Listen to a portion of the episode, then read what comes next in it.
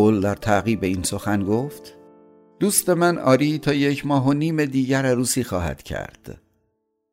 وقتی که وی این حرف را زد لیلا سر برگرداند و به من نگاهی کرد و من در نگاه عجیب و مرموز او خوب دریافتم که می گفت نه. آن روز با حالی آشفته و خراب از پیش رفیقم بیرون آمدم و او نیز کمترین اصراری در نگه داشتن من نکرد. همه روز را مثل دیوانگان در کوچه و خیابان راه رفتم. برای نخستین بار به هیجان روحی غریبی دچار شده بودم که نمی‌دانستم نام آن را چه بگذارم. هیچ کار نمی توانستم بکنم. هیچ فکری در مغزم خطور نمی کرد نمی‌دانستم کجا هستم چه می کنم به کجا می روم میل به غذا به خواب به استراحت به هیچ چیز نداشتم. فقط یک قیافه یک قیافه واحد در هر جا و مقابل هر چیز در نظرم بود. قیافه لیلا. اول شب تصادفاً به بلوار بزرگ رسیدم. مقابل یک دکان کوچک گلفروشی ایستادم و ناگهان یاد نامزد خودم افتادم که قرار دیدار با من داشت. فکر کردم که دست گلی بخرم و برایش بفرستم. وارد شدم. میان همه گلها دسته ای از گل لیلا جدا کردم. نفهمیدم چرا بی مقدمه این گل به نظرم بهتر از همه آمد. هنوز گل را در دست داشتم و خیره بدان نگاه می کردم که ناگهان دست کوچک ظریفی از پشت سرم پیش آمد و آن را از چنگم رو بود وقتی که سر برگرداندم لیلا را دیدم که گل را در دست داشت و خندان از در بیرون می رفت. در این حال او درست شکل یک بانوی ظریف پاریسی را داشت. پیراهنی زیبا نیم تنه خاکستری برتن کرده و کلاه گردی با لبه بلند بر سر نهاده بود. این لباس با زیبایی فرشت آسا و مرموز او تناسب نداشت. محازا در همین لباس بود که من به دین حقیقت تلخ ولی انکار ناپذیر پی بردم که دیگر بی وجود او زندگانی نمی‌توانم کرد. شتابان دنبالش رفتم ولی او با همان خنده مرموز خود از من گریخت و میان انبوه جمعیت و ردیف کالسکه ها پنهان شد. از این لحظه به بعد دیگر جز به خاطر او و برای او زنده نبودم. دیگر هیچ چیز برایم ارزش نداشت مگر آنکه نشانی از لیلا در آن باشد. هیچ خاطره ای مرا به خود جلب نمی کرد مگر آنکه یاد لیلا با آن همراه شود. چندین بار پس از آن روز به دیدار پل رفتم ولی لیلا را ندیدم. پل هر دفعه دوستانه و به مهربانی مرا پذیرفت ولی هرگز صحبتی از لیلا به میان نمی آورد. در نتیجه دیگر مطلبی که مورد علاقه من باشد باقی نمی ماند و پس از چند دقیقه افسرده و نومید خداحافظی می کردم و از نزد او بیرون می‌رفتم بالاخره روزی فرا رسید که وقتی زنگ در خانه پل را زدم پیش خدمت به من جواب داد. آقا خانه نیستند. و چون متفکرانه ایستاده بودم گفت ولی خانم تشریف دارند. مایلید ورود شما را به ایشان اطلاع دهم؟ به شتاب و بی این که به مفهوم واقعی گفته خود توجهی کنم پاسخ دادم. بلی آه پدر جان این یک کلمه این یک حرف این پاسخ ساده زندگانی مرا عوض کرد مرا خورد کرد. جریان حیاتم را به کلی تغییر داد. آیا همه عشق ها همه نومیدی ها و دعاهای من خواهد توانست اثر این یک کلام شتاب آمیز و گناهکارانه را از میان ببرد؟ پیش خدمت به خانم خبر داد و در را گشود. لیلا در اتاق پذیرایی روی نیمکت راحتی دراز کشیده و دست را به زیر زلفان پریشان خود برده بود. جامعه او منحصر به پیراهن بلند نازکی به رنگ طلایی بود که فقط نیمی از ساقهای برهنه وی را می پوشانید. خیال می کنید من او را در این حال به دقت دیدم؟ خیر در همان نگاه اول چنان دل من تپیدن گرفت و چنان حالم تغییر کرد که حتی قدرت نگاه نیز از من سلب گردید و از گلویم که خشک شده بود کلمه ای بیرون نیامد. از پیراهن او بوی عطری هوسانگیز که هرگز نظیر آن به مشامم نرسیده بود و یقین بود که از مشرق زمین آمده است. بر می‌خواست و فضای اتاق را آکنده میساخت. این بود که در یک لحظه چنان تمایلات و قرائز مرا تحریک کرد که پنداشتی همه عطرهای شرق مرموز و افسانه ای را با نیروی سهرامیز آن یک جا در این اتاق گرد آورده و در هم آمیخته اند تا اعصاب مرا به تشنج درآورند و تاب و توان از کفم ببرند. نه مسلما این زن یک زن عادی و طبیعی نبود زیرا هیچ اثری از هیجانها و احساسات و قرائزی که در دیگران پدید می آورد در او دیده نمی‌شد. هنگامی که وارد شد با چشمان سیاه درشت و مخمور خود که جاذبه مغناطیسی فتن انگیزشان سرابهای مرا مرتعش می کرد به من نگریست ولی در چهرهش هیچ نشانی از علاقه یا نفرت شادمانی یا خشم پدیدار نشد. چرا؟ فقط یک آن یافتم و آن یک نوع هوس سوزان و نوازش دهنده بود. ولی حتی این گرمی هوس نیز به آنچه در نزد زنان دیگر وجود دارد شباهت نداشت. مثل این بود که بدین هوس چیز مرموز و وحشی دیگری آمیخته است که حتی ذرات هوا را نیز به جاذبه خود پابند می کند یقینا لیلا به پریشانی آشفتگی فراوان من پی برد زیرا با آهنگ همیشگی خود که از زمزمه جویبار در دل جنگل لطیفتر و صافتر بود گفت چرا اینطور پریشان هستید؟ بی اختیار خیشتن را به پای او افکندم و اشک ریزان فریاد زدم. لیلا من شما را تا سرحد جنون دوست دارم. سخن مرا شنید و دوباره با نگاه فتن انگیز خود که همچنان در آن برق هوس می درخشید و قلب مرا آتش می‌زد به من نگریست. آنگاه بازوان خود را گشود و مرا به گرمی در آغوش گرفت و به سادگی گفت عجب! پس چرا زودتر این راز را به من نگفتید؟ آه چه ساعتی بود چه ساعت عجیبی که با تمام زندگانی من برابری می کرد نه از همه زندگانی من بالاتر بود زیرا بقیه حیات من در مقابل آن یک خاطره سرد و بیروح بیش نیست. هرچه هست برای من همین ساعت است. همین ساعت که در آن لیلا بی خدان خود را در اختیار من نهاده بود و من او را در بازوان خیش می فشردم و جز او همه کس و همه چیز را فراموش کرده بودم. گمان می کردم که ما دو در آغوش یکدیگر به آسمان بیکران بالا رفته و آنقدر بزرگ شده ایم که فضای لایتناهی را پر کرده ایم. و دیگر در این فضا هیچ چیز به جز ما وجود ندارد. نمی‌دانم این حالت را چگونه توصیف کنم. در آن لحظه در نظرم هر چه طبیعت از آثار سحر و جمال در اختیار داشت از ستاره ها و گل ها جویبارها و جنگل ها همه در اختیار من و زیر فرمان من در آمده بودند. برای من طبیعت و هستی و جمال و آنچه در عالم وجود دارد در یک بوسه یک بوسه آتشین و سوزان یک بوسه که دین و دل و عقل و هوش خود را در آن نهاده بودم خلاصه شد.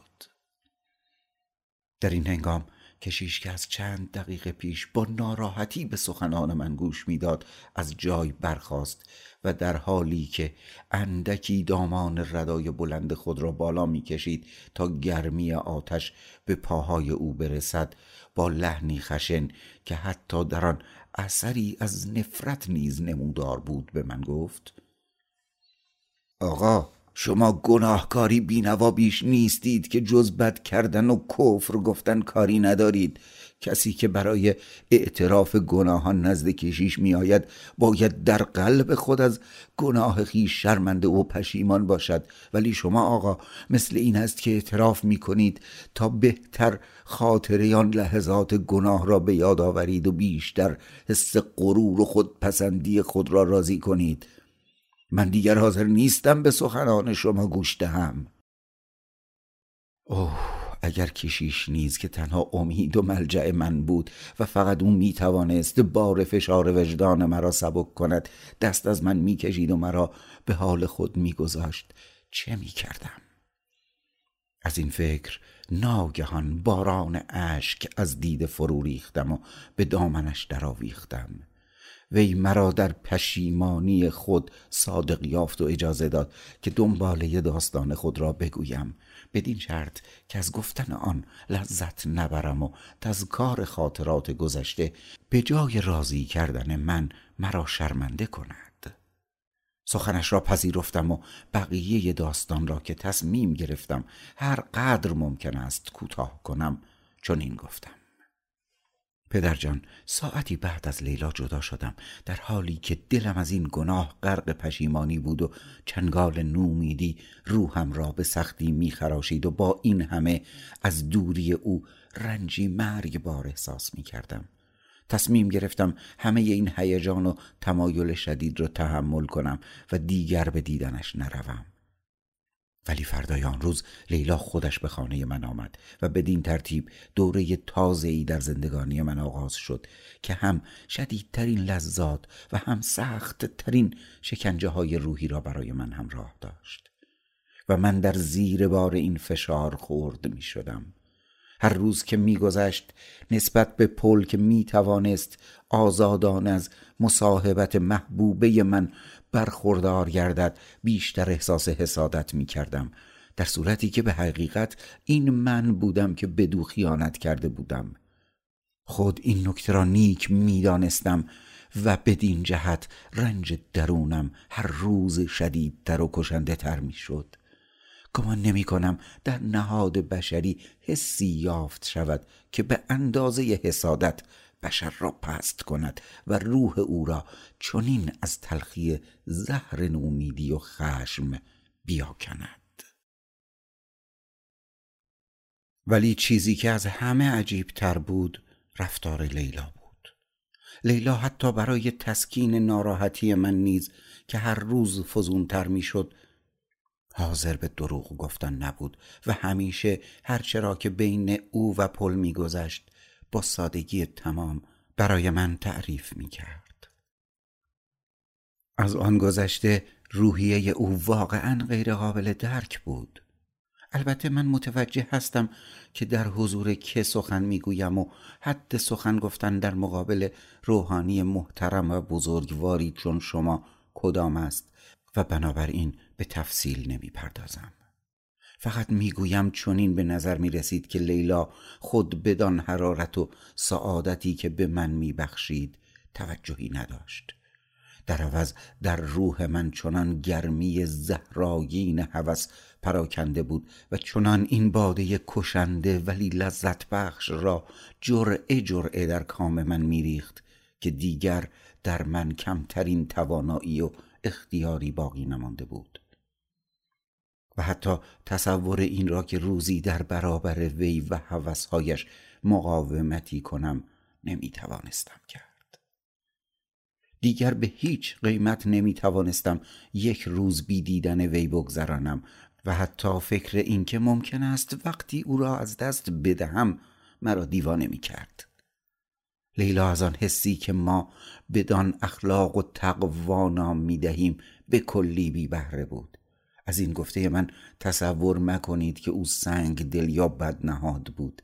نه به عکس وی تا سرحد افراد خوشقلب و مهربان و ملایم بود و به آزار هیچ کس راضی نمی‌شد. از هوش و عقل نیز بهره بسیار داشت. ولی شگفت اینجا بود که هوش او به کلی غیر از ما بود و صورت دیگر داشت. خیلی کم حرف می‌زد و به هیچ یک از پرسش هایی که درباره گذشته او می‌شد پاسخ نمی‌داد. از آن نکاتی که ما همه در مدرسه و زندگانی آموخته ایم و می‌دانیم او هیچ نمی‌دانست. در عوض بسیاری چیزها می‌دانست که ما از آن مطلقا بیخبریم. چون در مشرق زمین پرورش یافته بود.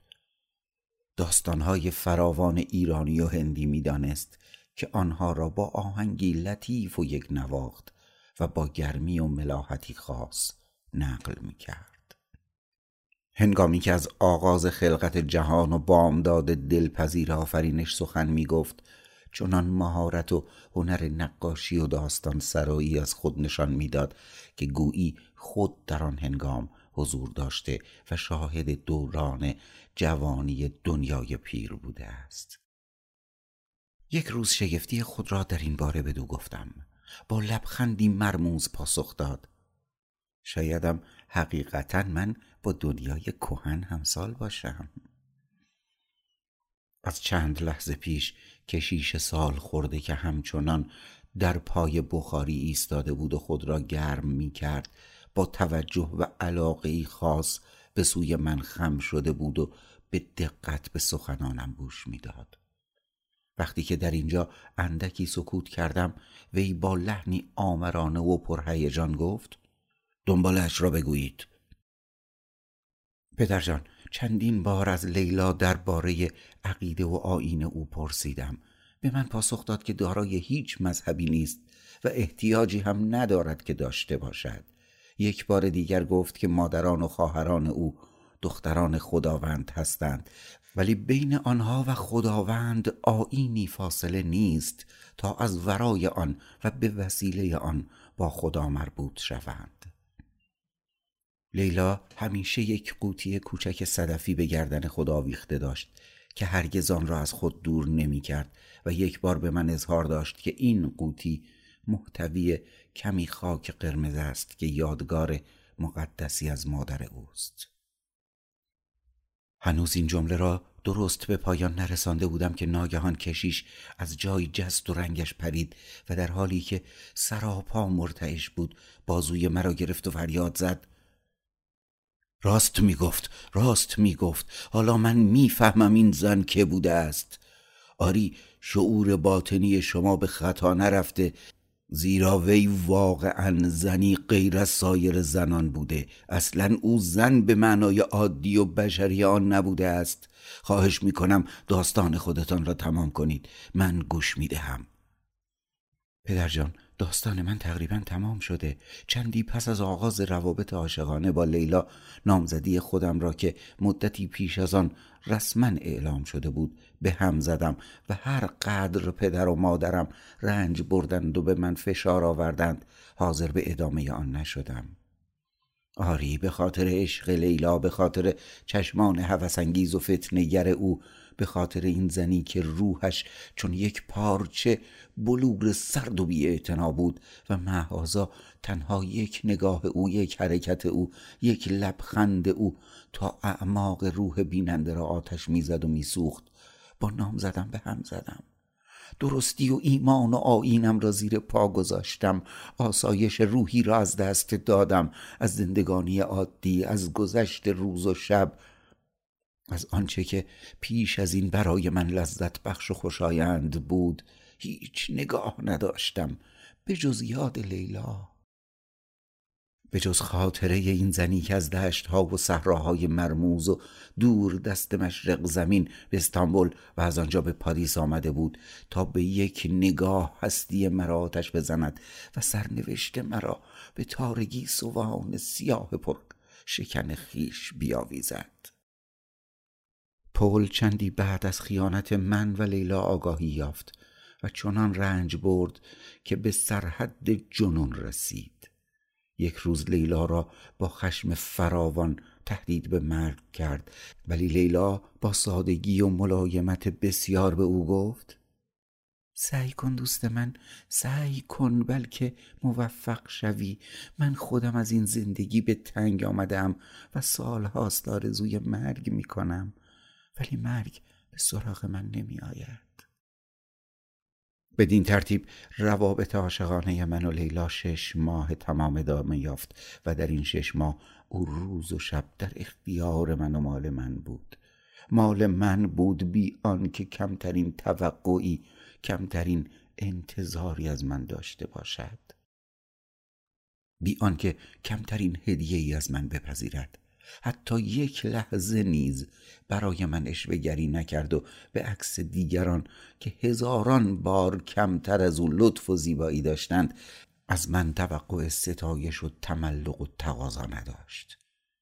شش ماه تمام خود را با منتهای سادگی و بدون تکلف و پیرایه‌ای در اختیار من گذاشت تا آنکه یک روز صبح به خانه من آمد و بی مقدمه گفت دیگر یکدیگر را نخواهیم دید. زیرا من از زندگانی در مشرق زمین خسته شدم و می‌خواهم به کشور خودم ایران بازگردم. خودم را به پای او افکندم نالیدم گریستم سر بر زمین کوفتم و فریاد زدم. لیلا چطور چنین چیزی ممکن است؟ چطور ممکن است تو بروی و من تا به دوری تو را بیاورم؟ لیلا همچنان ساکت و آرام به من مینگریست ولی دیگر در دیدگان او برق هوس نمی درخشید. در آن لحظه در چشمان درشت سیاه او تنها اثر رؤیایی عمیق و شیرین نمودار بود. مثل این بود که دارد به دور نگاه می کند به خیلی دور به سوی ایران. این کشور دور دست هزار و یک شب که این دخترک شهرآشوب سیاه چشم عاشق کش را میان گلها و سبزه های خود پرورش داده بود. فریاد زدم لیلا تو هیچ وقت مرا دوست نداشته ای حالا می‌فهمم که هیچ وقت مرا دوست نداشته ای به سادگی جواب داد راست است دوست من. من هیچ وقت شما را دوست نداشتم. هیچ کس دیگر را هم دوست نداشتم. ولی فراموش مکنید که بسیار زنان که بیش از من به شما علاقه نداشته اند بسیار کمتر از من خود را در اختیار شما گذاشته اند و بسیار بیشتر از من برای خود ارزش قائل شده اند گمان می کنم اگر حسابی بین ما باقی باشد همان حق شناسی است که باید از طرف شما ابراز گردد نه اینکه مرا مورد ملامت خود قرار دهید. خداحافظ. لیلا رفت و با همان سادگی که نخستین بار در زندگانی من راه یافته بود مرا برای همیشه ترک کرد. دو روز تمام در خانه خود در حالی بین خشم و جنون به سر بردم و بالاخره احساس کردم که نزدیک است. برای رهایی از این بار خورد کننده ای که بر قلبم فشار می آورد خودم را بکشم. شتابان به سراغ شما آمدم. آمدم تا روح مرا از زنگ گناه پاک کنید. مرا آرامش بخشید. قلب تیره گناهکارم را به نیروی ایمان روشن سازید. پدر جان اکنون رستگاری من در دست شماست. مرا نجات دهید. هر کار می‌خواهید بکنید ولی فراموش مکنید که من هنوز با تمام قوای خود با تمام هوش و حواس خود او را دوست دارم. آنقدر دوست دارم که در اعماق روح و قلبم جز یاد نگاه گرم فتنانگیزش چیزی نمییابم. آه پدر جان مرا نجات دهید. گریه کنان خود را به آغوش کشیش افکندم و ساکت شدم. و این نیز مدتی دست بر پیشانی نهاد و خاموش ماند. بالاخره سکوت را شکست و گفت پسر جان داستانی که گفتی از لحاظ من بسیار جالب و مهم بود. زیرا سرگذشت تو کشف تاریخی مرا تایید کرد.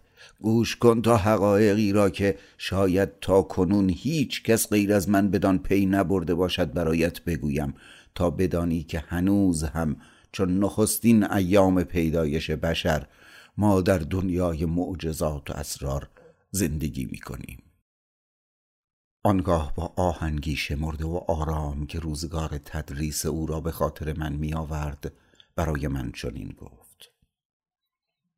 چنان که دیشب گفتم آدم پیش از حوا یک زن دیگر داشت که در انجیل از وی ذکری نشده ولی در کتاب تلمود در تورات ذکر او آمده است. نام وی چنان که تلمود می‌گوید لیلیت بود. و پیش از آن که حوا از دنده آدم به وجود آید او مانند آدم از مشتی خاک قرمز خلق شد. و چون به خلاف حوا از گوشت و پوست آدم پدید نیامده بود آن علاقه و دلبستگی حوا را به آدم احساس نکرد و به سادگی از او جدا شد. هنگامی که وی از آدم دوری گرفت و به راه خود رفت هنوز آدم مرتکب گناه نشده بود و لیلیت نیز بی آن که گناه را شناخته باشد زندگانی تازه خود را دور از آدم آغاز کرد. سرزمینی که او بدان رفت منطقه زیبا و خوش آب و هوایی بود که بعدها ایرانیان در آن سکونت گزیدند و آن را ایران نام نهادند. بدین ترتیب او در گناه آدم و حوا شرکت نجست و در نتیجه از نفرینی که خداوند به نسل حوا فرستاد در امان ماند و روحش به تیرگی مرگ و بیماری و خطا آلوده نگشت. چون گناهی نکرده بود برای رستگاری خود از آلایشان احتیاج به توبه نداشت و اصولا امکان گناه کردن نداشت تا امکان پرهیزکاری داشته باشد. خداوند او را از گناه و ثواب هر دو برکنار داشت زیرا وی را مشمول نفرین خود به نسل حوا نکرده بود. هرچه او می کرد نه خوب بود و نه بد.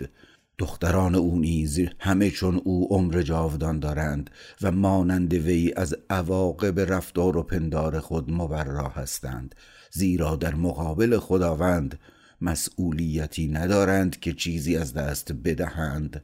یا به دست آورند. این دختران در انجام هر کاری که بخواهند مختارند. بی آنکه حقیقتا برای گناه و ثواب مفهومی قائل باشند یا متوجه گردند که نظیر رفتار ایشان برای فرزندان حوا گناهی است که گاه بخشوده شدن آن ممکن نیست. کشیش بار دیگر خاموش شد و چند لحظه در فکر فرو رفت. آنگاه گفت پسر جان این زن زیبا که باعث سقوط تو شد و چنین روحت را اسیر خود کرد طبق همه نشانی هایی که به من دادی یکی از همین دختران لیلیت است. اگر می‌خواهی دوباره رستگاری روح خود را به دست آوری همکنون به زانو درا و دعا کن. فردا دوباره در اتاق اعترافات با هم گفتگو خواهیم کرد.